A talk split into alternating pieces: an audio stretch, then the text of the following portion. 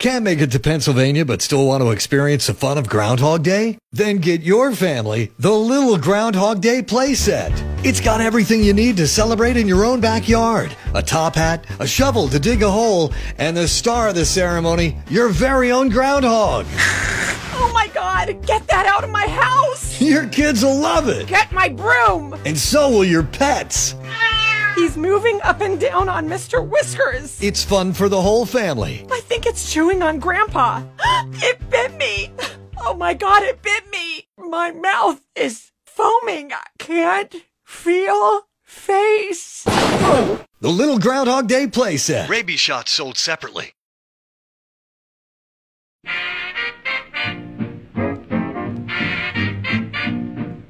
Texting and drinking is never a good idea. We've all done it, and we've all regretted it. The drunken texts you forgot you sent. Prospectors collected them in Texticated on Rock 107. From the 248 in Detroit, Michigan. Just before you blacked out, you just kept saying, Wasabi Bobby, Wasabi Bobby, over and over again. Area code 318 in Baton Rouge, Louisiana. You told the fat guy and his chubby pal that we probably wouldn't be hanging out with Jupiter and one of its moons. You hit send, and we hit the floor laughing Intoxicated on Rock 107. Area code 407, Sanford, Florida. You wanted to apologize to Chris Brown when you were on my computer.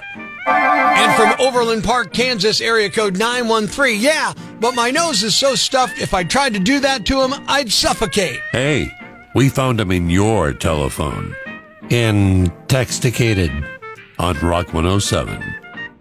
Silver Springs, Maryland, area code 240. Thanks for last night. It was amazing as always. Reply, what are you talking about? Reply back, you've got to be kidding me. And from Detroit again, area code 313. I'd like to feed your fingertips to the Wolverines. Proof that booze and cell phones don't mix. In Texticated on Rock 107. Breaking the news that's already broken. It's time for Prospectors Briefs on Rock 107. Today is Groundhog Day, although if you really want to see the same thing happen over and over again, day after day until infinity, just become a New York Giants fan. Tom Brady will make millions a year in retirement like Tony Romo does as a broadcaster and Peyton Manning's forehead does as an IMAX. New Jersey's weather predicting groundhog Milltown Mel died just before the big day. Meanwhile, Punxsutawney Phil was seen picking chunks out of his teeth and muttering, there can be only one. Making sure breaking news stays broken. Tune in tomorrow for Prospectors Briefs on Rock 107. And now it's time for another episode of One Minute Inside a Woman's Head. Well, the Super Bowl matchup is set. Of course, he's thrilled because the Rams are in it. The Los Angeles Rams take on the Cincinnati Bengals. Yeah, like Cincinnati is filled with roaming Bengal tigers. Come on, where do they get that name? I bet there's not even a Bengal in Cincinnati Zoo. Oh, and the Los Angeles Rams? Yeah, LA is lousy with Rams. They're all over the place, headbutting people on Hollywood Boulevard. Come on, where do these teams come up with these names? I think they should be forced to have team names that have something to do with their hometown, like the LA Coyotes or the Cincinnati Pigeons. To be really honest, it should be the Los Angeles Homeless versus the Cincinnati WKRPs.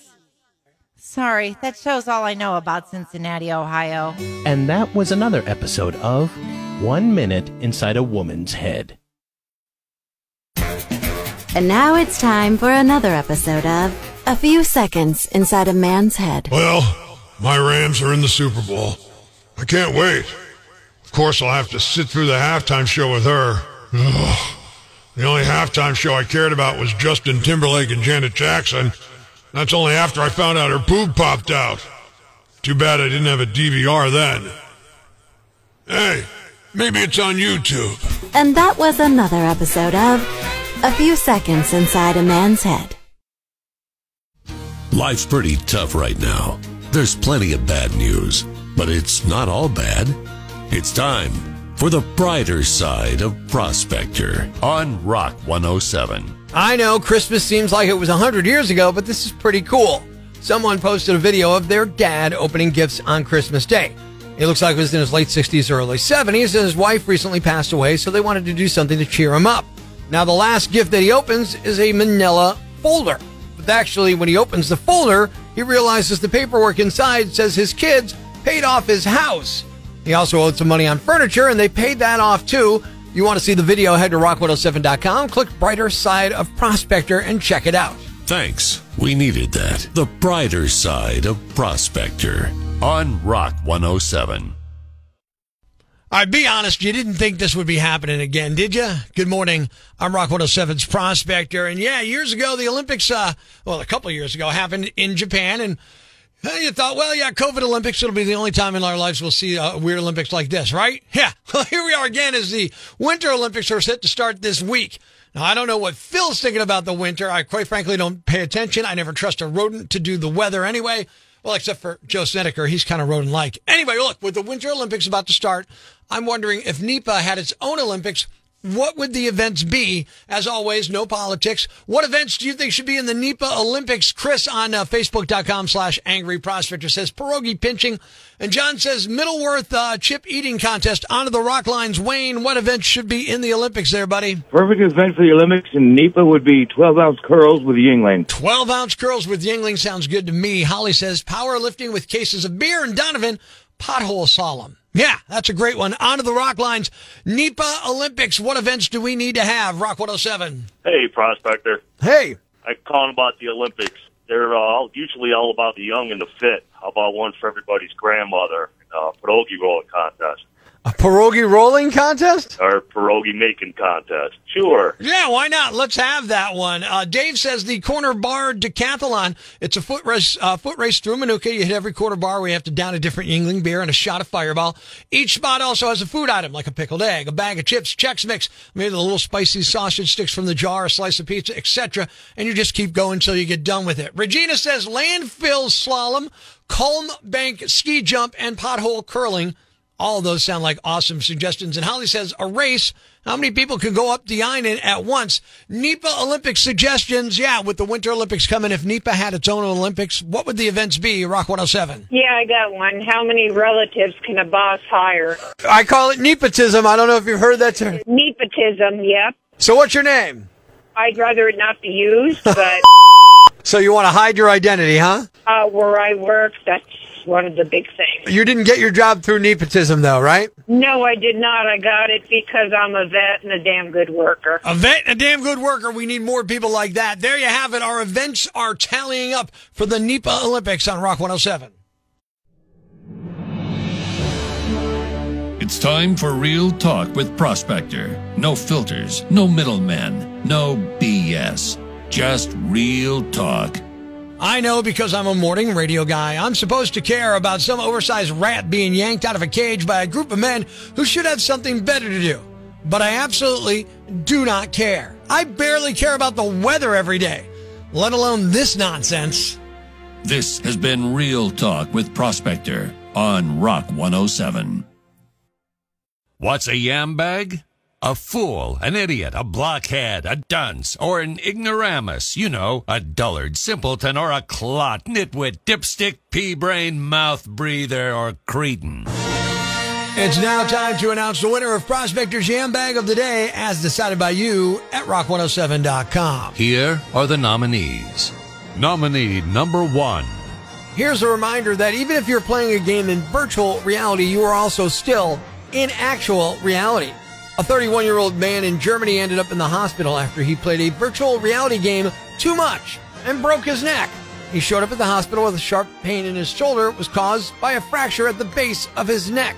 Now, it's easy to trip and fall when you're wearing a VR headset, but that's not what happened. It turned out his was a stress fracture from doing a repeated motion too many times. He told them he played the video game up to four hours a day. They didn't say what game he was playing, but his injury resembled something called a clay shoveler's fracture. That clay miners used to get from shoveling dirt and throwing it over their shoulder all day.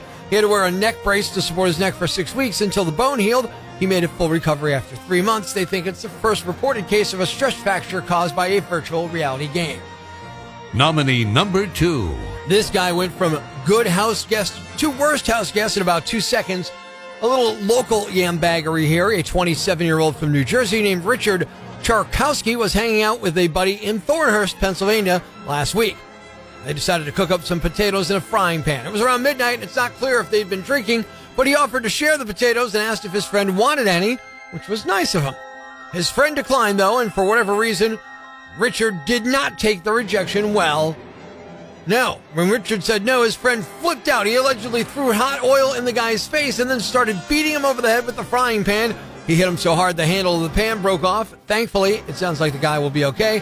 Doctors treated him for burns and a significant head injury, but he was alert enough to explain what happened to the police.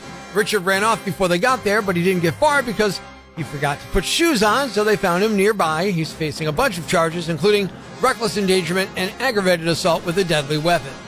And the winner is. The guy who offered to make his friend food, then beat him with a frying pan when he said no thanks to the food. You are the Yam Bag of the Day, and we'll move on to Friday's Yam Bag of the Week competition. Stay tuned for all the nominees for Prospector's Yam Bag of the Day, weekday mornings right here on Rock 107. Thanks for listening to Prospector's Prime Cuts podcast. Be sure to catch us live weekdays from 5.30 to 10 a.m. on Rock 107 or online at rock107.com or the Rock 107 app. A free download for your Android or iPhone. Subscribe to the podcast on Apple Podcasts, Google Podcasts, Spotify, Stitcher Radio, or wherever you get your podcasts so you never miss Prospector's Prime Cuts.